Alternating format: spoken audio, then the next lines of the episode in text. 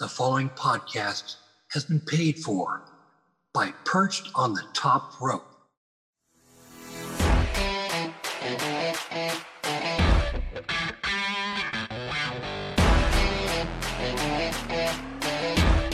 Welcome, everyone, to Perched on the Top Rope. That's right. I am hosting today. It's me. It's me. It's the DSP of Perched on the Top Rope. I am your host, as we do not have former WWE writer Rob Hockman with us tonight. I am Lee Walker, and I am joined by the adorable one, Al. How are you doing today? I'm doing as great as ever, Lee. How are you? I am fantastic. Ladies and gentlemen, we have a fantastic show to which we are going to contradict ourselves a little bit, especially at the end, but you'll hear what I'm talking about. Al, let's start off with a little bit from last week with the CM Punk MJF promo. Fans, I know you're saying, why are you talking about this last week? You know, from last week, he talked about it because it ties into what we're talking about this week with a promo that happened on Raw. So, AEW, WWE seemingly taking shots at each other. One will blatantly name the other company Al, the other will not. AEW has no problem name dropping, where, for as we've always known throughout the existence of WWE, even when they were WWF during the Monday Night Wars, they would not mention WCW. But CM Punk referring to MJF as a lesser Miz and just the, the shots being thrown at WWE. I thought this was a phenomenal promo. Al, we see some retaliation finally out of WWE. Yeah, uh, absolutely. A lot of people are saying that the uh, promo battle between The Miz and my boy, the rated R superstar Edge on Monday Night Raw. Some are saying that it was almost a carbon copy promo of the CM Punk MJF promo from the week before on AEW Dynamite. Um, I thought for once, I do think it was kind of a cool way of them shooting back. The only problem I, I didn't like is that, it, like I said, it was almost a carbon copy promo, but the Edge and more so Edge than The Miz kind of got his own shots in there too at both Punk and MJF. So it was kind of cool. Yeah. I mean, in in the promo with Edge, we heard him say, "Hey, you're to the Miz, you're living rent free in other people's heads, being mentioned on other shows." Clearly referencing the CM Punk uh, mention of the Miz, referring to MJF as a lesser version of the Miz. Uh, but we're also seeing other things that have come out of that promo and other promos from that night, Al, as um, we heard Edge also say, "Well, you were off dancing, your partner was left high and dry here and was fired," referring to John Morrison being one of the eight fired. Uh, this would go on not just between Edge and The Miz, but we would also see this with Liv Morgan and Becky. Like these promos are becoming a little more edgier. Uh, I don't know if that's something to relate to AEW with how their promos have been because they've just been more reality, straight spit and fire based than oh this is WWE and you know type deal. Uh, but Liv Morgan, you know, looks at Becky and says, "Your contract is the reason why my friends aren't here anymore." Again, WWE in their promos acknowledging these WWE releases which is something we've seen in the past with like CM Punk bringing up uh, Harry Smith and stuff like that, and Chris Masters mm-hmm. in a promo with Vince McMahon and John Laurinaitis and Triple H all being there. Uh, but we're seeing more of it now, especially now that over 70 wrestlers from WWE have been let go. Al, how do you feel about you know WWE once these wrestlers are let go now using real life situations again like they did in the attitude era in their storylines. So uh, i was going to make a comment similar to what you had just made about how previously we had seen guys like punk do this. Uh, i almost have a feeling that the writers or vince or whoever's you know um, approving these promos that are happening, specifically the ones that happen on Monday Night Raw, where Edge mentions John Morrison being released and Liv Morgan mentions Ruby Riot and Sarah Logan being released. Um, I almost think that the reason that those promos were allowed to be so edgy and speak about those released superstars was because of the CM Punk MJF promo. I think they kind of saw them take shots at WWE and they were like, well, let's take shots at Punk and let's have these guys cut promos like he used to when he was here. Because you haven't really seen that type of promo be permitted or allowed since Punk was around in 2011, since that promo where he talked about the likes of Chris Masters and Harry Smith and Vladimir Kozlov being fired just days before, you know, that uh, contract signing that he had had with, I think it was uh, Triple H for a match back then. But you really haven't seen it since Punk. So I think that was kind of their way of taking shots at Punk. You know, WWE likes to see say we hear in the dirt sheets. Um, we hear that WWE likes to say that they really don't care about CM Punk, that let him go be somebody else's problem in a different promotion. Um, you know, we weren't really too interested in, in, him anyways. Well, I kind of find that hard to believe because every time he says something on AEW television, it almost prompts a response from WWE every time. I think that CM Punk lives in WWE's head rent free, and I think he has for quite some time. And I'm not going to change my mind on that. It's just too coincidental that all these edgy promos happened the week after Punk calls MJF a lesser Miz, and you know all these little promos that he's dropped kind of towards WWE since he's been in AEW.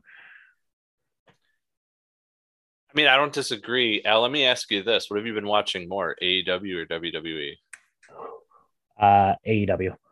I okay, I try same. I try I try to watch WWE. This isn't like a this isn't just a pro AEW uh, channel that we run here. You know, we if wrestling's good, we'll watch all of it. So, you know, I know there's going to be people out there that are going to say that we're just AEW marks. It's not true. If WWE is putting on good product, we say that they're putting on good product and we, we talk good about it. But the WWE product has not been great lately. Um, you know, specifically as usual, Monday Night Raw and SmackDown hasn't even been the greatest itself lately either. So, and, and don't even get me started on NXT. Hold on, we're gonna we're gonna circle back to that SmackDown thing in a few minutes. Okay we'll we'll get to that. Um, however, I I am I'm with you. The reason why I asked is is uh, I've been the same. I've been watching more AEW than WWE at the moment. I do catch Raw more than I do catch SmackDown, actually, which probably should shock everybody, but it is what it is. But you know, speaking of, you know, we were talking the Edge and Miz that that in that first beginning there. Uh, one thing that was highly noticeable was the Miz wasn't alone as Maryse is back. So we know that we're seeing an Edge Miz feud in the works. They fire Morrison and they bring back Maryse. Okay, that's cool. A few days ago, Beth Phoenix releases a statement that after War Games, she will be done with NXT. I, like everybody else, am highly highly speculating that the bringing back of Maryse is going to lead to an intergender match of Miz and Maryse or Miz and Mrs. as the Miz yeah. referred to her because she had the name on the back of her jackets and he had his and aren't they so cute? Little, cute little family moment thing there. Um, Beth announces she's she's done with NXT after War Games. I'm speculating we're going to get some sort of intergender match, whether it's Royal Rumble or or something. Mm-hmm. All I can say is I'm excited to see both women back in the ring. Absolutely. Uh, I it's been noted before. I am a huge Maryse fan. I always have been. Um, I think she's one of the most underrated women's wrestlers of all time. So I, I, I do it's it's nice to see her back. Until uh Nikki Bella beat her record, Maryse was at one point the longest reigning Divas champion in WWE history. So I anytime she comes back, I I do pop a little hard, you know. Uh I do enjoy seeing Maryse on television. I think she always adds to the Miz's act too. I think when Maryse is on television with the Miz, I think the Miz is at his best. Um, so I'm excited to see where this goes. I do hope as well that Beth Phoenix ends up coming back and being part of this. I'd like to see it maybe around like Royal Rumble. Edge and Miz going to be a good match. Um, or Edge and Beth versus Miz and Maryse. I don't see it as a WrestleMania caliber match. And I don't say that because of the type of match. I say it because if you go back about 10 years ago, these guys have had matches. These two guys have had matches before. Um, you know, they they were around at the same time before. So this is a nice feud to come back to. I don't think this is one that we need to, you know, stretch out for a super long time. I think this is good filler feud for both of them. I gotta agree. I, I'm I mean I'm a huge fan of both. Mm-hmm. I'm a MTV reality alumni star with The Miz. We have Edge, who's always been phenomenal, and every time it, eh, he comes back, it's great. And I love the fact that he doesn't do the full time work. And I'm going to talk about this real quick because uh, CM Punk has been having like a lot of matches on AEW. And I would argue that a lot of these matches seem meaningless in between the feuds that he's having with people. Mm-hmm. But for to constantly have Punk and you know Danielson wrestle a lot, I think it's taking away from their it factor almost. Like, uh, example, Alex, would you mark out every time for Edge if he was on weekly and pay per views and all this and that. So the problem with that is you're asking the wrong person because yes, yeah. yes, I I would.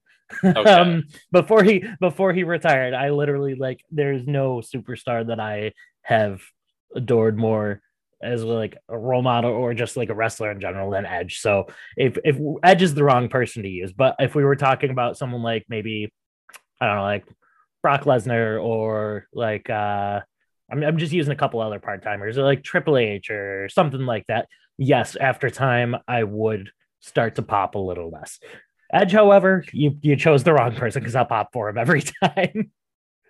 Yeah, but which do you pop more if you see him weekly or if he's gone for a few months and then comes back? Well, then yes. Um, if he's gone for a while, I, I, I will pop a little harder. Yes, that's that's where I was trying to go with it. So like, okay. yeah, CM Punk wrestling weekly, my pops become less and less of like a yeah, Edge every few months, yeah, I pop like crazy. I pop yeah. more than I would if you know he was a, a, weekly thing type deal. Right. Um, it's just something I've noticed.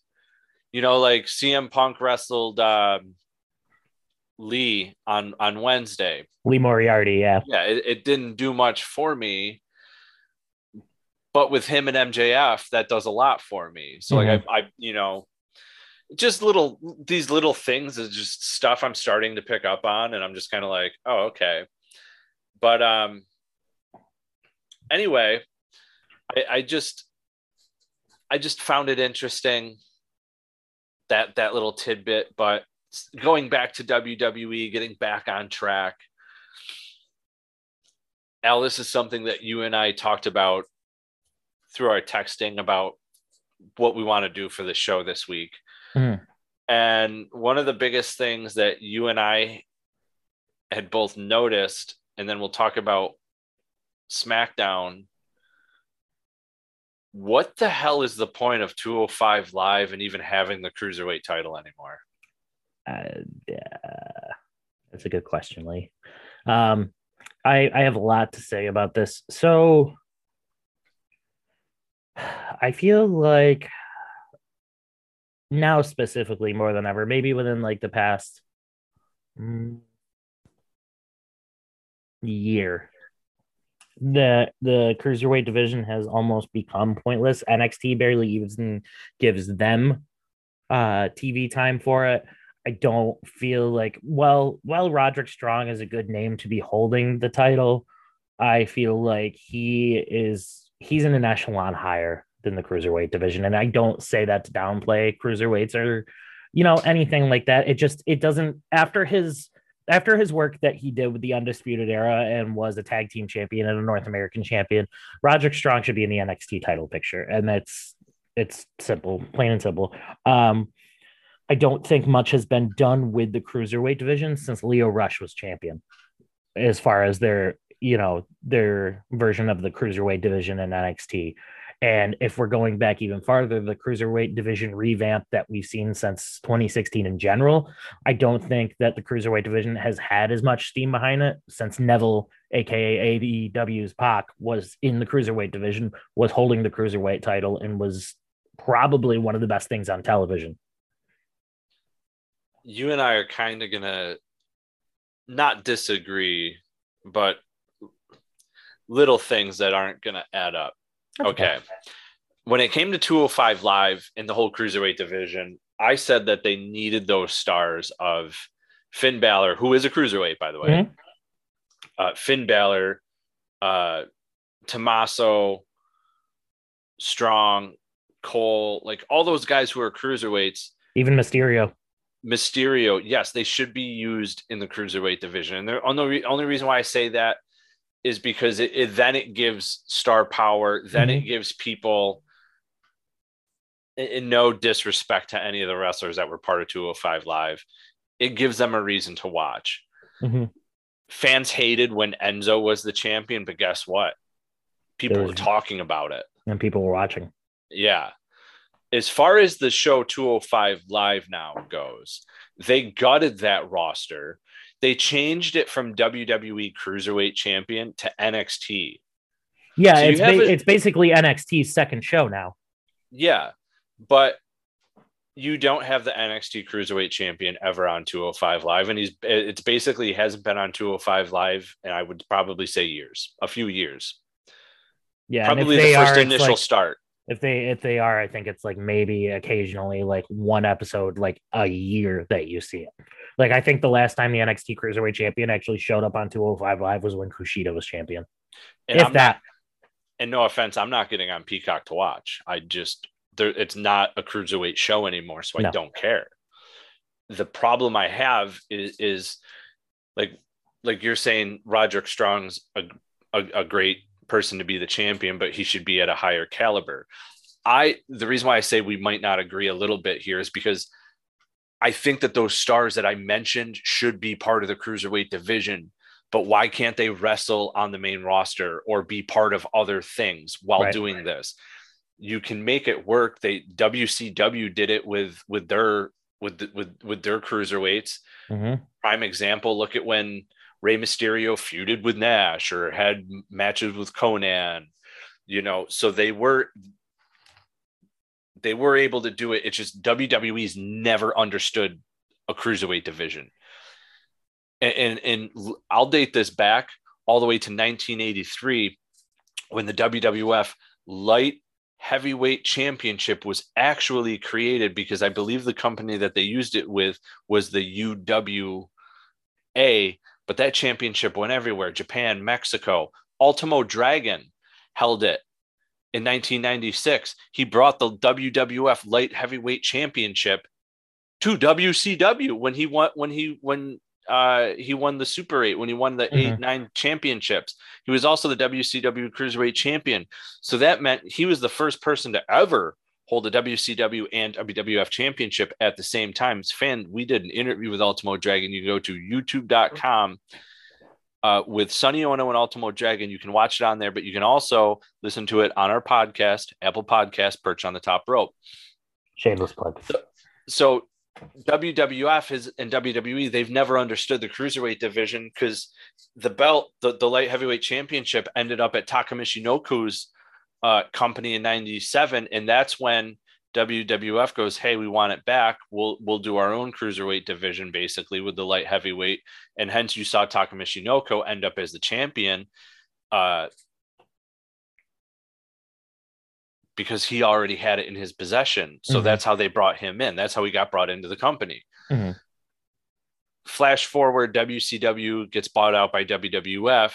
WWF starts a cruiserweight division, but it was a lackluster. You know, they didn't use Ultimo Dragon right. Uh, and you can even see tidbits of where like guys like Mysterio, Shannon Moore, Bro, uh, Matt Hardy, other... Matt Hardy was cruiserweight champion at one yeah. point. you know, where, where they're not used properly within the division itself. But you end the division with Hornswoggle as the champion. That's just a slap in the face to, to the cruiserweights. No offense to Hornswoggle or anything, but right. you, you can't honestly, realistically expect a little person in my mind to win a match like that. I just don't see it. But I mean, it's WWE, so it is what it is. Um, I just think WWE's never understood the cruiserweight division, and at this point, get rid of the title, get rid of 205 Live. Yep. You're doing not. It's doing nothing for anybody. I mean, is it giving exposure to some of those wrestlers that might not even get on NXT? Yeah, probably. But who's watching? So the problem is, uh, in my opinion, that and it comes down to the same thing that we see on the main roster all the time. If you're not a certain size, Vince doesn't care about you and your push and that's why cruiserweight divisions I feel like have never been extremely successful in WWE. They might be for a small amount of time, but it fizzles out every time because Vince stops caring. Yeah, and, and I mean, you know this, Al. We've interviewed how many legends from mm-hmm. Curtis mm-hmm. Hughes, Road Warrior Animal, all these guys, Bob Orton, Cowboy mm-hmm. Bob Orton, you know, WWE Hall of Famer they all kind of say the same thing. They don't like the flippy floppy stuff, which is cruiserweight division wrestling, lucha libre. Yep. There's many forms of wrestling now, you know, from all over the world. And and this is where WWE kind of gets themselves in trouble because they try to give a little bit of everything. But then when they start putting the storylines and stuff to it, it just it, it doesn't work. Nope. So I say just scrap the whole division, get rid of the title. It's doing nothing for anybody at this point except for Gar, except for Strong, who, who's got the title. Right. That's really about it. You know. Yeah. No, I uh, I'd have to agree with you. I think I think that one of their biggest problems too is like you had said they gutted almost the whole division. Most of the original guys that were a part of 205 Live when the cruiserweight division was uh, rebranded, if you will. You know, almost five years ago. Most of them have been released from the company since then. So you've got a lot of people that nobody knows. The the original issue, I think, when they brought 205 live about was that, like you said, they didn't use enough bigger names that people knew. And not that any of these guys aren't good, and a lot of them are bigger names now. But the problem was that back at the beginning when 205 Live started, you were trying to run a show off of people that the the crowd didn't know yet without yeah. adding any star power. And like I said, those guys are bigger names now, but uh, you know they weren't yet at the time before because they were still kind of up and coming. And I think that kind of set the stage for, unfortunately, a mediocre show that has since been made even more mediocre. So I'm going to agree with you. I do think that um, I think some of these guys that are on 205 Live would be better off going to other shows. I think they need to get rid of 205 Live. I think the NXT Cruiserweight Championship should be respectfully retired at this point, and I think that they should move on. Yeah, I mean they could have saved it, but I think it's too far gone to save. Even even if you start bringing those stars over to be part of it, yeah. it's just it's it's too far gone. It is what it is. Uh, but speaking of mediocre shows, Al, I want to talk about Friday night specifically SmackDown and Rampage because they're on that night. Mm-hmm. A two-hour show, Al. I'm going to briefly run down uh, some of the results. Sasha Banks defeats Shayna, eight minutes fifty-six seconds. Los Lotharios, thanks, defeated the Viking Raiders the Viking Raiders at one point were one of the hottest tag teams in WWE. They defeated them in a minute 36, a squash match. Well, it was also partially because of an, uh, a distraction from Shinsuke and Rick Boogs, but still. Yeah, still, you know. Still very quickly. Um, King Xavier Woods defeats Jey Uso by DQ, two minutes and two seconds. This one's a shame because this could be a hell of a match if given proper time. Sheamus defeats Cesaro, three minutes, 47 seconds. Universal Champion Roman Reigns defeats Sami Zayn, obviously distracted with Brock Lesnar, in 16 seconds. Al, do you know how much time total that two hour show had with in actual wrestling? Not a lot. It is 16 minutes and I believe 31 seconds, if my math is correct. Mhm. AEW Rampage is a one hour show. In that one hour show, I didn't watch Rampage. I apologize. FTR defeats Penta and Pac. 18 minutes, 19 seconds. that one match had more wrestling than all of WWE SmackDown in five matches, Al. Is there something wrong here? Uh, say a little bit. Am I am I missing something? And this is why I said we're going to kind of contradict ourselves a little bit.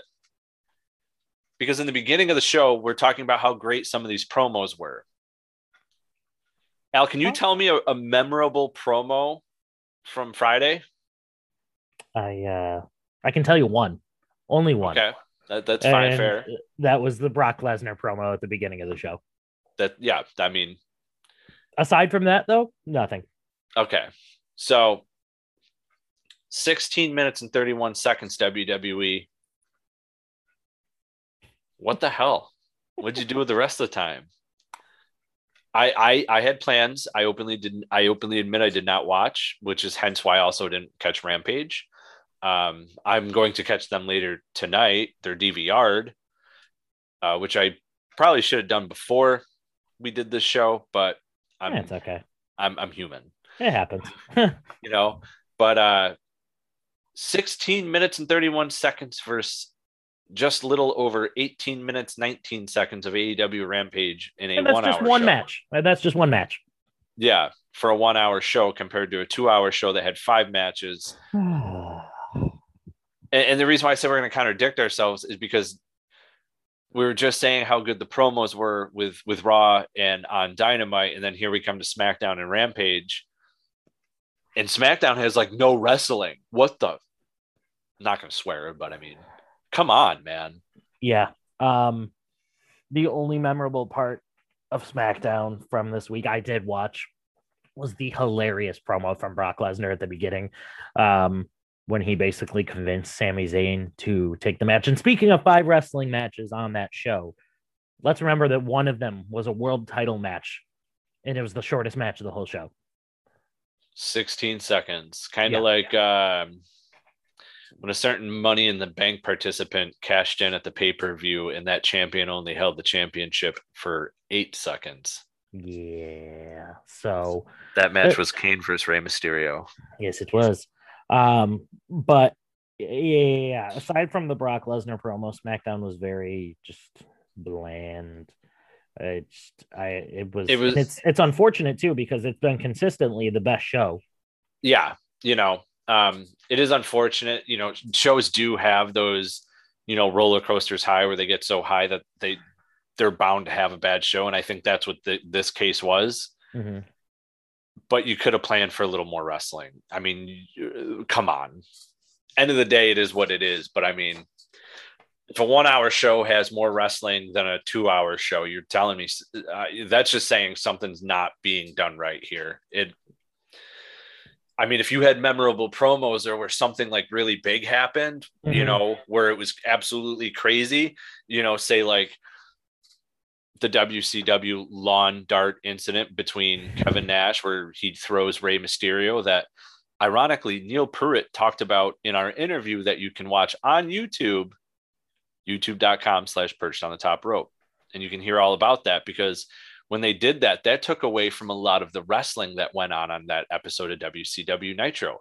They spent, I want to say, for that two hour show, over 40 minutes was spent just on that alone. So, there Yeah. you go. And uh, just as a little side note that I want to talk about on SmackDown real quick, um, because even though the end game is obviously another match between Roman Reigns and Brock Lesnar, you didn't have to do Sami Zayn dirty like you did on Friday.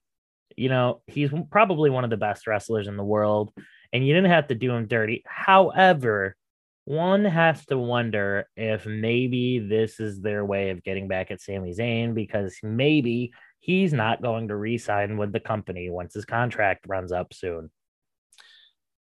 And you know what, Al? I'm so glad that you brought that up because there's a few other wrestlers besides Sami that is mm-hmm. in this mm-hmm. situation, like Candice, LeRae, and and a, and a few others. Um, Let's talk about that WWE title match at day one, where uh, Kevin Owens is probably going to take the pinfall in that match. yeah, because Kevin Owens is another one where his contract is coming up.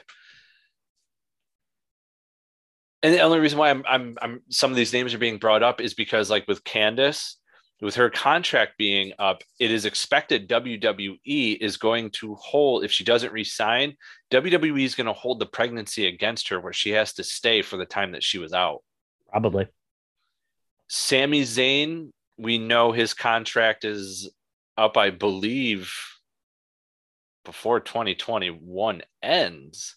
Mm-hmm. And the last I heard, not much has gone on. I know that they've put a lot of focus on a certain someone we're going to talk about in a few minutes, and it's not Kevin Owens. I'm sorry, ladies and gentlemen.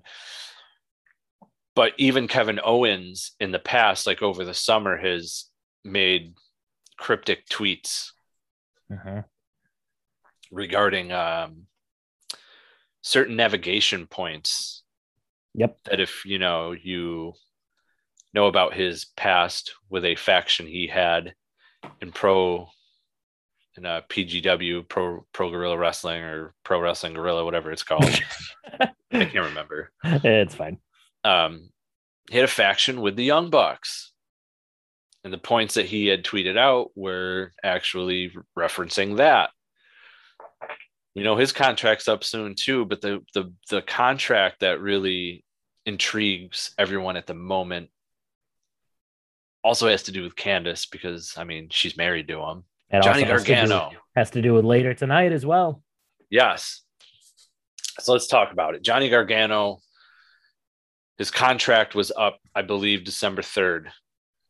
He signed a 10 day extension just so he could participate in war games. This is one of the matches he's never participated in. He made a tweet about that specifically to make it known that I'm finally going to be in war games, which is cool. Uh, knowing this this whole contract thing, I would say that it's a safe bet that wrestlers talk to each other. Friends talk to each other. They they they share their inside stuff with each other. I'm I'm sure, and this would be no different. Tommaso sent out an Instagram post with a collage of photos of him and Johnny. I'm going to read it real quick.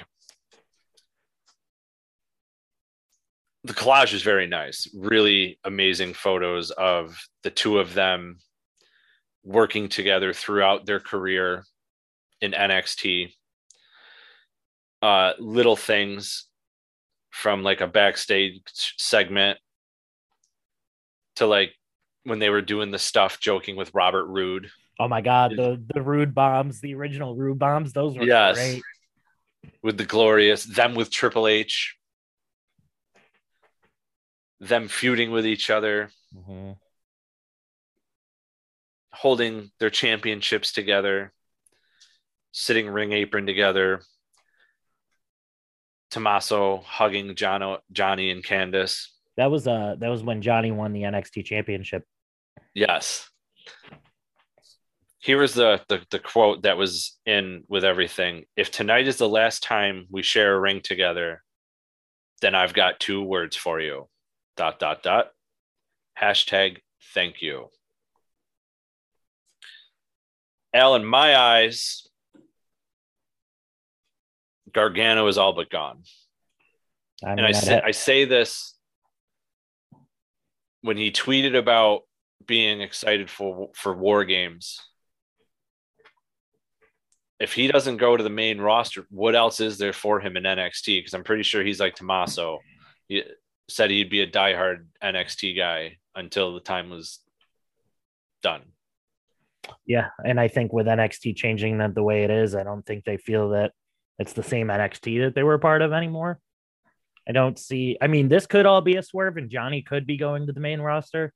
I'm I'm gonna think otherwise and assume that he is leaving the company because generally when talent does sign uh 10 day extensions, it's usually to or or extensions at all, it's usually to finish a feud that they're in out of respect or it's to make it to a pay-per-view to a match that they are booked in. Uh, we saw Adam Cole do the same thing earlier this year. He signed an extension to A, get through to a pay per view, and B, finish out his feud with Kyle O'Reilly out of respect for Kyle. And I have a feeling that we're seeing the same thing with Johnny Gargano. My assumption is that I, I think that maybe he sees that this is not the NXT that he helped build and that, you know, maybe he doesn't like the vision or the direction it's going. And I know a lot of talent don't right now. And he also, you know, he doesn't want to take that risk of going to the main roster and then getting cut and then having the 90 days. So uh, I think he's I think he's gonna take his venture, see what's out there. Doesn't mean it's the end of Johnny Gargano and WWE, but I think it is for now. You know, I've everything you just said kind of reminded me of something. Do you remember when it wasn't like the first big batch of releases, but I want to say it was like the first big one of 2021 where WWE released a bunch of the 205 Live and NXT and this and that, those stars. Mm-hmm. I'm pretty sure like Candice and Johnny had announced the pregnancy. It was right about that time when those releases had, had gone on. She, I think she'd already been pregnant for a few months, maybe. Yeah. And he had made a statement that whatever happens with him in WWE, it is what it is type deal it was a tweet and it didn't sound good like he, his mind was kind of already made up about leaving or that through all these releases he's unsure of what's happening. And with the change in, in nxt i'll openly admit i don't care for nxt 2.0 i think they've made it mm, to wwe main roster-ish for me. It's a kid show. Nxt had something special about it and I feel like that uniqueness and that specialness is worn off. And I feel like that even some of those OGs feel that too. Uh-huh. Um, and then when you brought up the contract extension, that was a second flag to me that he's not re-signing with WWE. We also know that if he doesn't re-sign with WWE, and if this is in fact his last match in WWE, there's no 30 day, no complete clause. There's no 90 day.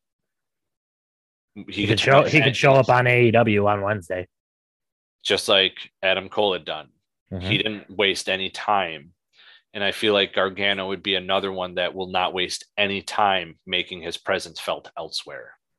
Absolutely not. Um, and the other thing I, I want to going back to what we were talking about with like Sami Zayn and Kevin Owens being the guys that are going putting guys over um, you know, consistently with whether they may be leaving or not. Um it's it's no secret to really anybody that Team Black and Gold is not winning this War Games match tonight. There, there, they would it, may, it would make no sense. They're they're going in this NXT 2.0 direction there'd make it wouldn't make any sense for the team of Ciampa, Gargano, Dunne, and Knight to win. So, who do you think is going to take the pinfall, the final pinfall loss for the match tonight? Yeah, it's most likely going to be Johnny Gargano. You know, speaking of war games, Al, you have the you have the card. Let's go over it. While while we're on the topic of of of that main event there, the war games itself. Let's let's briefly run down this give our predictions because uh War Games tonight. Is, yeah, it's tonight. All right. So, um a lot of uh black there's a lot of black and gold versus new NXT as well in here too. Um I first, feel like that's on purpose. Yeah, I feel like this is kind of the final to, it's like an it's like an uh, NXT 2.0 versus NXT OG Survivor Series kind of pay per view almost, just without right, the right. traditional match. Yeah, not all of the matches I like that, but it's it's It's, It's a kind good of amount. close. So uh Cameron Grimes versus Duke Hudson in a hair versus hair match. Duke Hudson is uh one of the newer. I would say he's more NXT 2.0 than regular. He did show up beforehand because he was part of that uh rookie tournament that they had started with NXT like earlier towards like the end of the summer, beginning of the fall. Yep. But he's been more of a character on TV since the change to the 2.0. He's been feuding with Cameron Grimes. Cameron Grimes, uh, it's it's been rumored backstage that they kind of wanted him to change his look up a little bit so he can be taken more seriously. He's already shaved his beard down a little bit. He's had a shorter beard on television lately. Um, it, I think this is almost their way of kind of getting that change out of Cameron Grimes. So personally, for me, I have a feeling Duke Hudson, whoever he is, uh, I think he, uh, I don't, I just haven't had enough exposure to kind of figure his character out yet. No offense to him. Um, if I have a feeling I can't help but laugh. Whoever fine. he- It- is what it is. Um, I have a feeling that he's winning this match tonight for them to give uh, Cameron Grimes a little bit more of a more serious look. Yeah, based off everything we know with the changes that they've been doing, I, I highly anticipate that um that's what's gonna happen. I, I almost feel like this is a maybe at first Grimes was like, nah, I don't want to. And then they were just like, well, we're gonna do a hair versus hair match. So So you're gonna do it whether we like whether we want to do it or not. yeah, yeah. So okay, we're both on the same side with that one. Um, the tag team title match. This one's kind of a mix of more so old black and yellow NXT with, with a little little twist of NXT 2.0. We have uh Imperium, Fabian Aichner, and Marcel Barthel uh, defending the NXT tag team titles against Kyle O'Reilly and Von Wagner. Von Mm. Wagner being whatever, he's been pushed pretty hard since this NXT 2.0 thing started. He was in the NXT title match when Samoa Joe vacated the title. Um, he's been seen as uh, he was like Adam Pearce's bodyguard on a random episode of SmackDown one week. Um, this is tag team that they got going on with Von Wagner and Kyle O'Reilly is weird to me. I have a feeling that this might be um, their way of kind of just filling Kyle O'Reilly's time because I also have a feeling he's another one that we're gonna see on his way out in the near future. Um, I don't I don't see Kyle O'Reilly winning this match. So I Oh. don't see Von Wagner winning it either. So I'm gonna say Imperium retains the NXT tag team titles. Well, Von Wagner is the guy that Vince McMahon had been really high on and compared him to like the next edge. Mm-hmm. Kind of, you know. Let me ask you this, Al. How do you feel about this guy being compared to Edge? No, Okay. absolutely not. Um, not he's not bad. It's just no one his edge. Um, I think he's gonna be good. I think the name that they gave him is god awful. His his generic name that he was going by as Cal Bloom before was better than this. I, I think I think the Von Wagner name is a very stupid name. Um, I think they could do better. I think they should have done better. Um, but I don't know if he's being pushed this hard. Maybe he does win the tag team titles with Kyle. Maybe that's their way of trying to entice Kyle back in to stay. I don't know. This it's just this this storyline with Kyle O'Reilly and Von Wagner is really weird to me because it all it really feels like they're just trying to kind of fill Kyle O'Reilly's time and not give him anything super important until he's until he's gone. Because right up until this 2.0 thing started with NXT, it seemed like Kyle O'Reilly was rocketed on his way up to the NXT championship. You, you know how I compare this to this whole NXT 2.0 to the it's almost as if if you remember when WWF went from the super gimmicky characters from the new generation era of wrestling which was like 94 95 or maybe Mhm. even started in 93 and then 96 ish attitude era So like if you're like a super gimmicky person like Doink, Crush. At the time, Ron Simmons had like this weird character to him. Character the characters themselves were being fizzled out for the more realism of Mm. wrestling, like from you know, because WCW had really started that off with the NWO. That's kind of how I look at this. You could also say that they did that too between the Attitude Era and the Ruthless Aggression Era. Yeah. Um, so you know, because you saw like Randy Orton, John Cena, I think this is their way to to tell the old stars of NXT, hey, if you're not fitting the mold of what we're trying to create now, you're out of here. Mhm. And I and that's why like I think some of these guys see the writing on the wall. Like Adam Cole saw the writing on the wall. Because now look at the guys that are getting pushed in NXT. It's not Adam Cole, a guys like Adam Cole's size, like Roderick Strong.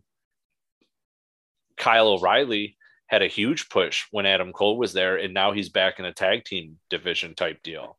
Mhm. But look at the guys that are getting pushed now. They're bigger guys like a Joe Gacy. They're bigger guys like a Bron Breakker.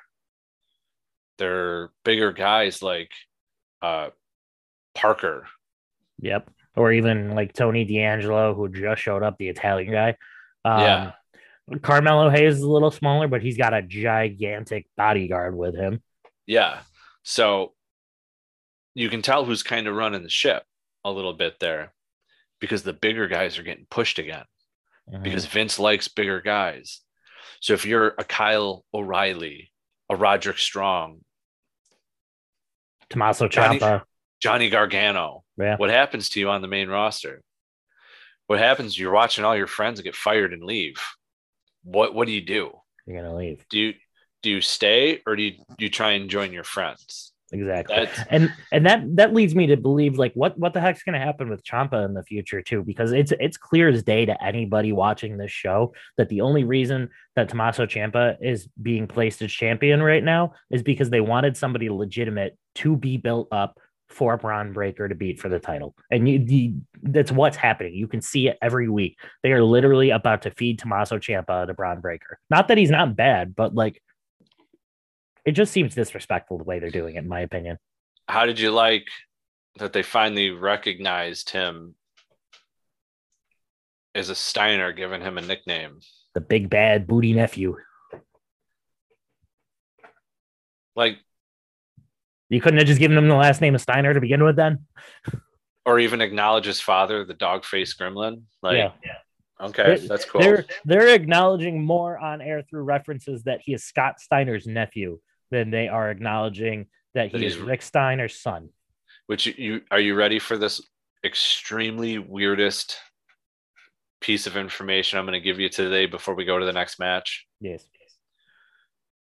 Did you know that Rick Steiner is in the top 10 for WWE of the highest winning percentages? I did know that. I remember you telling me before. This is based out of matches. If you've had over 30 matches in WWE, I believe Mhm. he's sitting at like, he's in the top 10. Yeah. I think he has like a winning percentage of like 86 or 92 or something like that. And he had well over 130 some odd matches in WWE early on in his career from the early 90s. So, Yeah, it's crazy, but uh, I just think it's weird that they're uh, that they're kind of referencing Scott more than Rick with his references, considering that Scott's the one that's got bla- bad blood with the company. But that's beyond. me. yeah. Moving on to the next match, though, uh, we already talked about our feelings of the cruiserweight division, and this match just proves it. Roderick Strong is defending the cruiserweight title against Joe Gacy, who is mine and Lee's boy. We used to watch him in Binghamton at Excite Wrestling. We have pictures with Joe back when he had long hair and was like a punk rocker type wrestler and was not what he is now. But our boy Joe Gacy is going for the cruiserweight title tonight, Lee. I got a signed table piece somewhere when he went through a table from Excite, actually, one of the last shows he wrestled in. Right after it was right when he had come back from doing the Evolve thing, and it was on WWE. Mhm. I got a piece of the signed table that he went through. It was pretty cool. Um, obviously I'm rooting for Joe Gacy. I want to see Joe Gacy win. My problem is he's not a cruiserweight, but I don't care. That right. that doesn't affect me. I've seen it all over the internet. He's not a cruiserweight, and I'm just sitting there like kind of contradicting myself because like I love I love the cruiserweight division. I want to see it, you know, become a thing. But when you're doing something like this where it's not a cruiserweight, I'm kind of like, eh, but it's Joe Gacy. So I'm kind of like, well, you know, I want him to win. End of story. Right. Basically, because this is somebody whose career we've watched since the Indies and we yeah. know personally. So it's kind of it's cool to see. So like we might not like the cruiserweight division in itself right now because there's nothing left of it, but yo, it's Joe Gacy. Uh, I'm going Joe Gacy. I'm pulling for Joe Gacy too. Good luck out there, my friend. And, and I, lo- just remember I love he's got gimmick. Harland with him too. I love his gimmick. Oh, me too. I do. Um, moving on though, we have the first War Games match of the night. Raquel Gonzalez, Io Shirai, Cora Jade, and Kay Lee Ray versus Dakota Kai and Toxic Attraction. You know, I, I I've read where people are trying to compare this as a new school, old school, but you kind of have a mix in there with each other. Mandy Rose is a former black and gold NXT member type deal. Also, you know, Monday she, Night Raw and SmackDown member too. Yeah, and she's already been on the main roster. So like, I want to say Toxic Attraction and Mandy win. Toxic Attraction, and Dakota Kai. Or Dakota Kai, yeah. I'm yeah. sorry. Um, Dog, Mandy's I, part of Toxic Attraction. Wow. You're fine. Like, you're fine. It happens we're all human. Um, no, I'm gonna say the same thing too, mainly because they have the NXT Women's Champion Mandy Rose on that side. Um, all the women's champions are on that side, so yeah. like I'm totally for it. Yeah, I'm gonna say so too. Um, I think a cool way to make like a big splash out of this match would maybe be to have like Dakota Kai and Toxic Attraction win, and then I would say you have Kay Lee Ray basically take her frustrations out on Raquel Gallas after them losing because Kay Lee Ray's an incredible heel. Uh, her her run as a heel on NXT UK was incredible. So I think you take that loss and you turn that into a feud between Raquel and Kay Lee. Money. I agree. I have one problem with war games in itself, and it's because I know we're going to see some of the same spots in the men's and the women's match when it comes to the athleticism between men and women, we no disrespect. We know that men can do more than women in the ring, and that's not to be sexist or anything like that. It's we've seen it in men's and women's sports throughout our whole lives. I'm expecting in this match we're going to see Raquel at the bottom. Two of the girls are going to be in like trying to do a double suplex off the top rope to another girl. Raquel's going to come over, wrap her arms around each one of those girls, and you're going to see the double power bomb with the suplex. I'm mm-hmm. expecting mm-hmm. to see that in the men's match. Um, I'm also expecting to see Io Shirai jump off the top of the cage at some point. I was I was going to go there next. Um, whether it's the whole group at the bottom of the cage watching, doing the oh my god, someone's gonna jump. Why are we just standing here watching? why wouldn't we just move and let them fall and break their neck? Or like, why can't we just like literally up until they jump, feud with each other, punching? Instead, all of a sudden we look and there's that person. We're just like, like a deer in headlights. Like that doesn't. So I'm expecting to see that, but I'm also expecting to see that in the men's match. I'm expecting a table spot somewhere. Um, I'm hoping I'm wrong. I I don't want to see the same spots over and over again. Like because at that point it just becomes gimmick. Not even gimmick, it just becomes the same match with different faces and that that gets old too. Right. So I'm hoping that we see some different multi-person things happen instead of the same things that we see time and time again. And I if I can bring up that spot specifically with the double power bomb superplex off the top rope it tells you I've seen it too much over the years because it's a main spot that WWE loves to do over and over in these kind even, of matches. even in regular matches they do it uh, even in regular multi-man matches give me give me something different give me Give Give me, me a Marty. uh, give me a Marty Jannetty running top rope powerbomb off the top of the cell. yeah, give, give me give yeah, like when he did it to Skip in Survivor Series 93. Give me the top rope power bomb. Give me what's his name in, in TNA when he runs across the steel oh, uh, cage. Elix, Elix Skipper. yeah, Elix Skipper running across the cage, hitting a Hurricanrana. Show me something like that, and I will. I'll cream my jeans. I'll go crazy. I love those big spots, but I don't want to see the the the double power bomb superplex again and again and again. It gets old, man. you Please know. don't. Please don't ever use the term "cream my jeans" again. but I would, yeah, man. I would no, go no, no, bonkers and mark out. Whew. I'm Oh, not God. marking out for a power bomb fucking suplex again. It does nothing anymore. It's and, and then the crowd, holy shit, holy shit. Like you haven't seen it 30 times in the last 20 pay-per-views WWE's done with Hell in a Cell, TLC, all these specialty type matches, money in the bank where they do the same freaking high spots over Not and to over. mention that we also see those spots in other companies too. Yes, exactly. Could, I don't want to see the same spot again. That's all I'm getting to when it comes to the war games. Yeah, no, I uh, I totally feel you, but I'm uh, I'm gonna go with you and say Dakota Kai and Toxic Attraction wins because that seems like more of the direction that they're going in. Moving on to the last match of the night, we've already touched on this a little bit. Team Black and Gold of Tommaso Ciampa, Johnny Gargano, Pete Dunne, and LA Knight versus Team 2.0 of Bron Breakker, Carmelo Hayes, Grayson Waller, and Tony D'Angelo. This is all just to prove a point to the OGs that it's going to be oh. 2.0. Yeah, this is the this is Black and Gold NXT's swan song.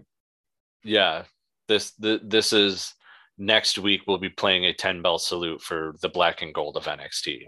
Oh yeah, We might as well do that for Ring of Honor too, because they have their last pay per view final battle next week as well. Um, I don't really think we need to touch anything more about that final match. We we kind of talked about it earlier. Yeah, uh Team 2.0's gotta they've gotta win if they're going in this direction. And I have a feeling John I have a feeling Johnny Gargano's taking the pin tonight. Gargano takes the pin, his last match. At the end, I'm sure we see, or I'm sure they'll do it off air where he gets the mic, says his goodbye type deal.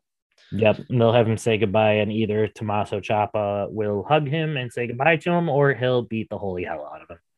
I will just hope that if they do it off air, that someone like Manny Motati, the curtain call kid, will be there since he filmed the curtain call at Madison Square Garden. We can see the curtain call of Johnny Gargano in NXT. Which, by the way, if you want to know more about Manny Motati, who filmed the curtain call, you can go to our YouTube.com slash perched on the top rope and hear about the curtain call.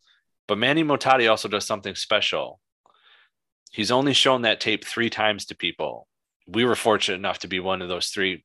YouTube.com slash perch on the top rope. Man, you are doing a really good job of the uh the selfless plugs today. I got no shame. Yeah, no, And- absolutely not. And that's what this is about. It's about perched on the top rope. It's about the fans and our community coming together and enjoying the content that we've been creating the last year on that YouTube page and with our podcast, Apple Podcasts, from awesome interviews to great talks like this, Al. Absolutely. Well, Lee, before we decide to wrap things up today, I knew know that you just mentioned uh Ring of Honor final battle. Do you want to touch on that before we decide to call it a day? Uh, yeah, let's touch on it, and, and we're going to talk about it next week. Is I, I think it might be a proper send off to make next week's show Mhm. about Ring of Honor, since Ring of Honor has been so gracious and, and great with us, sending us over such fantastic people to work with, like John Gresham, who I've spoken to, like a Rhett Titus, like a Joe Hendry, we'll do something special with those interviews too, even though we've had them up before. Um, Mark Criskel has been a phenomenal PR guy for for ROH and has been tremendous to us here at Perched on the Top Rope. So I think next week it would only be a proper send off to Final Battle that we really give a big thank you to Ring of Honor and just do a show dedicated to them because they've also sent us guys like Shane Taylor, who's a phenomenal person to to speak with. Um, So let's break down Ring of Honor final battle. I, I have no order, but there's a grudge match between Shane Taylor and Kenny King.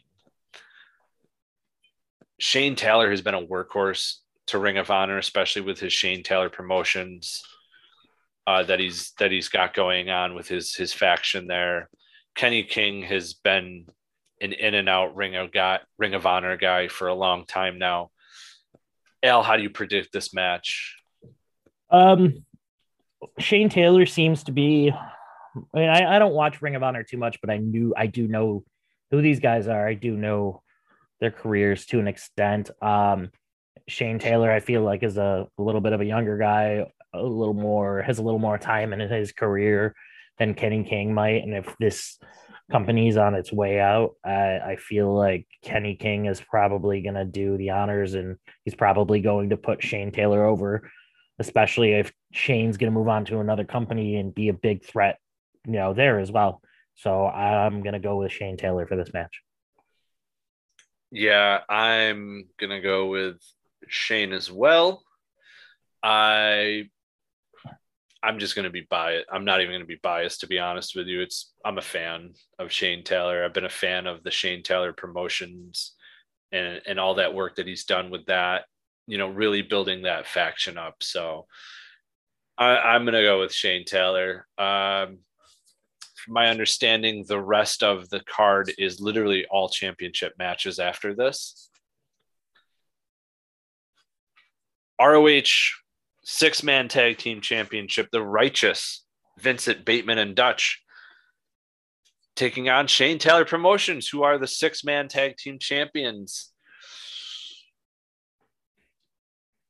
I do expect titles to change because as we know ring of honor has basically let go of everybody in the company but i think by strapping the championships on people with this supposed little i'm going to call it a reincarnation coming in april of 2022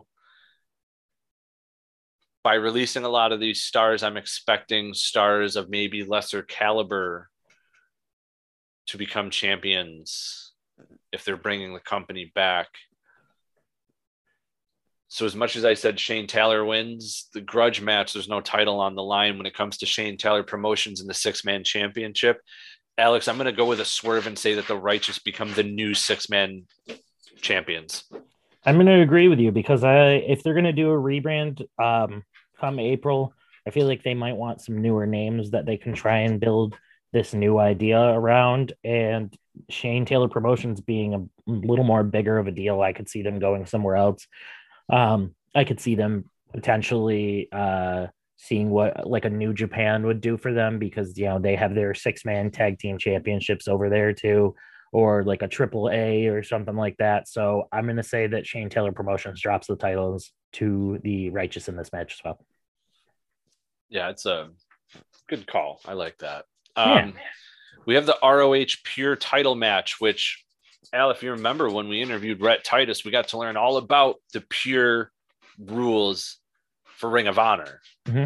Uh, interesting championship to say the least. Um, we know John Gresham held it for a really long time before he lost it to the current champion, who is Josh Woods. Josh Woods is taking on Brian Johnson. Um, this is a match where I see Josh Woods retaining, and I say that because they had him beat someone who's the caliber of John Gresham, who went undefeated for a few years with that championship, which was an impressive run. Uh, Brian Johnson, to be, I honestly, I don't know too much about. I apologize for that, fans who are listening and saying, well, who is that? I apologize because I'm doing the same thing. Uh, I see Josh Woods retaining I'm uh, I'm gonna agree with you on that one as well. I uh, Josh Woods seems to be a big deal in Ring of Honor right now, and I could see him being one of the guys that they maybe, uh, you know, they put focus on in this new rebranding. And the reason I say that is the Ring of Honor Pure Championship has always been a big deal, even when you know, even though it's been uh, uh around on and off over the years Um, it's always been a big deal and it's always been held by big names. So I have a feeling Josh Woods is going to become a big name in this rebranding. This championship that has been held by the likes of AJ Styles, Doug Williams, Jay Lethal, Samoa Joe, Nigel McGuinness, Bryan Danielson, John Gresham, like you had said. Um, they're going to want to build Josh Woods up to be big. He's yeah. gonna so I'm thinking he's gonna win this match, and I think he's gonna be one of the superstars that if the if Ring of Honor comes back as a new name, a, a new new wrestling show, I have a feeling he might be one of the the focal points. Yeah, I, I agree. That was one of those ones like you know they said that there were going to be some names that stay and i think that that that that's going to be one of them our next match is the roh world tag team championship the champions ogk Ooh versus the Briscoes. This one throws me off, Al, because we already know that the Briscoes are also part of G- GCW, Game Changer Wrestling. Um, I think that for this being the last show, I think that ROH will strap the Briscoes one last time. They've been a long time tag team in Ring of Honor. I mean, they're the face of the tag team division in that company, and very loyal to Ring of Honor, for from what I've seen over the years. So I'm gonna go with the Briscoes on this for the loyalty factor of, of everything they've done. Yeah, uh, this match confused. This one it, it confuses me a little um, as to who's gonna win because I think this is gonna be one of those matches where whoever wins I think these titles are going to be, I mean, all the titles I feel like are eventually going to be probably vacated if there's a rebranding and a new name anyway. But this match specifically, um, I don't think you're going to see any of the four of these guys stay around when Ring of Honor does the rebranding. And I say that because there have already been um, accounts of both the Briscoe brothers and Matt Taven having been backstage at recent AEW Dynamite episodes. So that's that's three names being the Briscoes and Matt Taven that we might see jump ship to AEW. And also, you know, obviously, if Matt Taven goes, I feel like Mike Bennett is not far behind him. You know what? It's so funny that you've said that. I didn't even think about the fact that they showed up at AEW. Didn't even did, completely in and out of my head. So that could change my results, to be honest with you. Uh, to where I might uh, now I'm 50 50 because now I don't know, but I'm, I'm going to stick with the Briscoes just for the nostalgia factor to give the fans a, a good feel send off vibe type deal.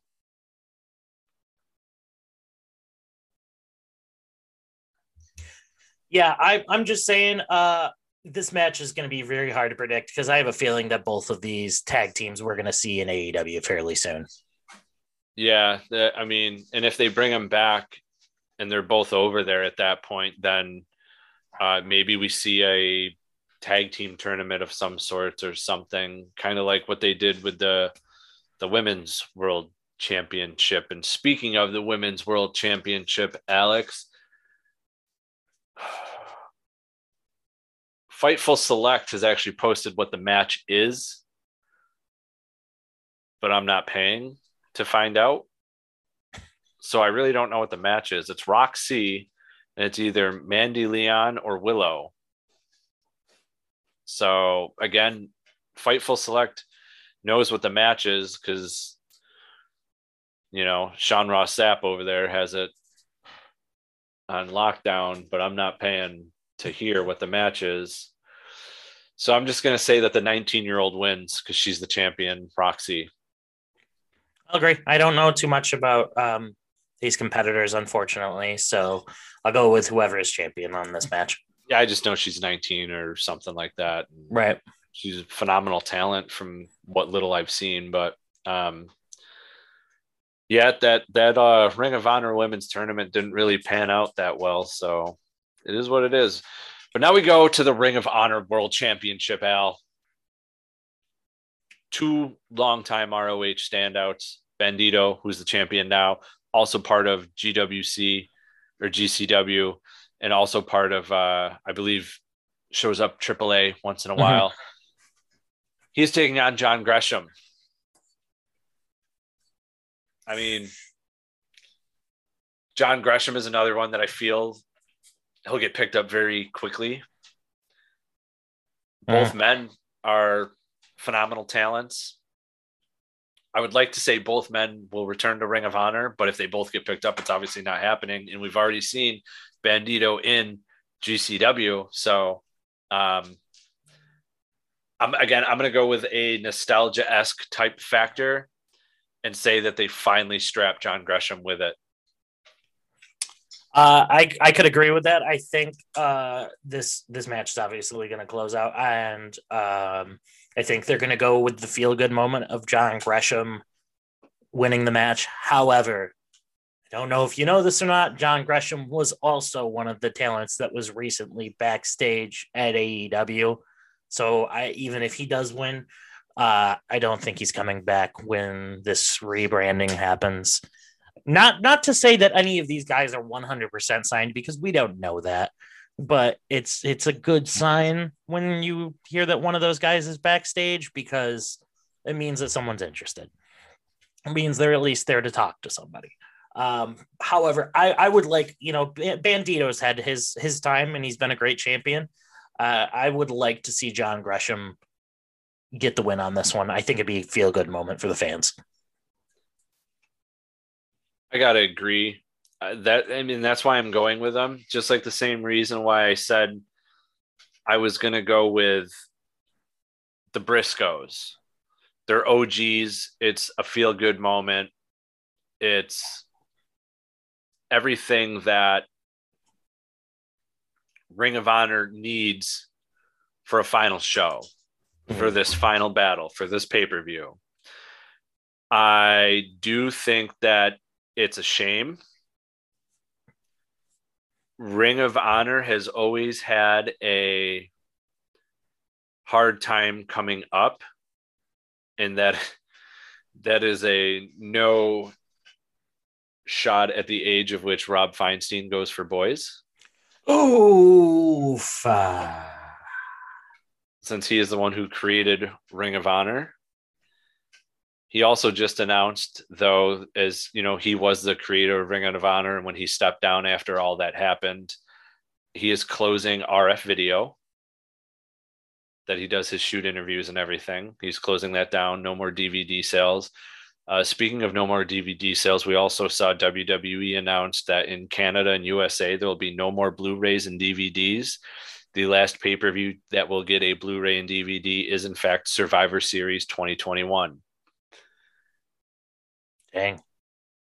well with the change of the business and peacock and everything and the streaming Yeah, we're we're coming in and we're into a new age of technology now. Those things Yeah. are sadly becoming obsolete. you know um i for one would rather have a physical copy just like the vhs tape traders back in the day because uh they will edit out stuff Mhm. you know like a lot of fans were upset about peacock editing a lot of things out this is one of those situations where through the streaming service things will be edited you know from little things like crowd sound and this and that to That's why you're like us and you screen record things while it's happening so you can save it. yeah. Um, next week, fans, we will have a show that is heavily dedicated to Ring of Honor, everything uh, related to Ring of Honor. We'll talk about Al. I think I think it's only fair that we do that. Talk about all the stars that came out of Ring of Honor that we might not see in AEW, New Japan, or WWE today. We'll look back at some cult classic matches that, Absolutely. that happened in Ring of Honor. And I think it might just even be necessary, Al, that we take every Ring of Honor interview that we've done and give it to the fans in the one show, which uh, fans, we will give you a heads up that next week will be a long show, but it's worth it. It's Ring of Honor. They've, they've done so much for the wrestling community that you might not realize from guys like CM Punk, Bryan Danielson, Seth Rollins, Samoa Joe, so many names that we might not have ever seen. in AJ Styles. AJ Styles. the Young Bucks, Kenny Omega, Cody Rhodes, names that we might we might not have even seen AEW if it wasn't for Ring of Honor, folks. If it weren't for Ring of Honor, there would be no AEW. There would have been no TNA. There wouldn't be most of the crop of successful WWE talent that we see today. Ring of Honor has had, as a promotion, probably a bigger impact on the business than in the past 20 years than just about anything else. 100%. And for that, next week's show will be dedicated to Ring of Honor. Ladies and gentlemen, it is about that time that we go through and end the show. Al, if you don't mind, you want to do a little role reversal today? Okay. I'll let you end, and I'll I'll do. I'll. Oh I'll, yeah, yeah, yeah, yeah, yeah. I'm I'm I'm into I'm into role play. We can do it. Okay. Oh, okay. Wow. Call me daddy. Ladies and gentlemen, you can find us everywhere and anywhere on social media. Go to Facebook, perched on the top rope.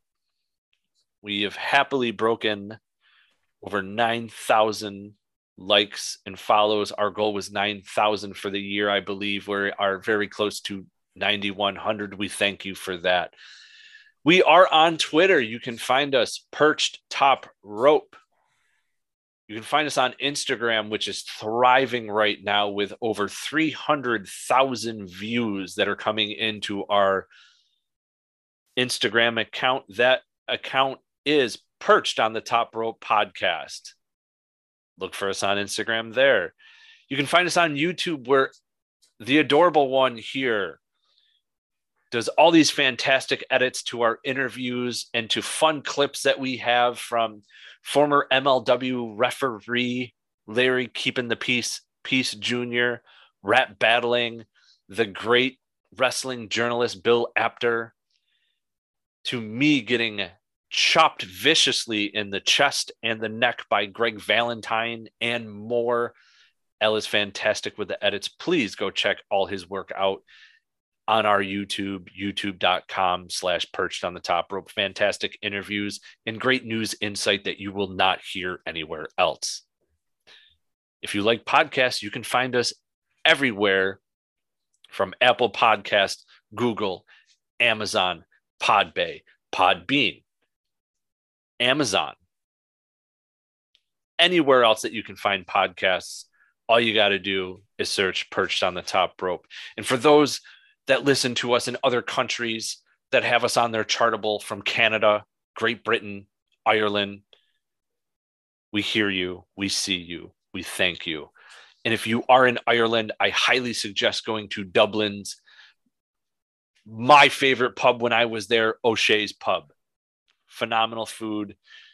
If you're not from the country, it is a great, authentic pub with authentic Irish pub food. Go get yourself a Guinness and have some fun. Ladies and gentlemen, we are also on TikTok, perched on the top rope. You can find funny clips of things like the Taskmaster, Kevin Sullivan getting humped by a dog. Oh, it's true, it's there. You can also check out some great fan artwork because we are promoters in the wrestling game as we had the inspiration at the big event and Showcase of Legend 6. As a fan, Al, this was crazy. You can find it on our TikTok. A fan made a portrait of Cassie Lee and Jessica McKay out of nails. That's incredible. It's awesome. Go check it out. TikTok perched on the top rope. Fans, we are everywhere and anywhere on social media and where podcasts can be found and where our videos can be found. Remember, take it away. Guys, we hope you had fun listening to us today. Lee and I do this every week. Rob with us as well. We do it so you guys have something to listen to, something to talk about as far as wrestling. We try and keep it real. We kind of try and talk things, talk about things like you guys would. You know, it's it's just it's a chill place. But we're we hope you had fun listening to us today. But before we go, there's one one thing that we need to make sure that you guys remember, and that spoiler free is the way to be. We're out. Peace.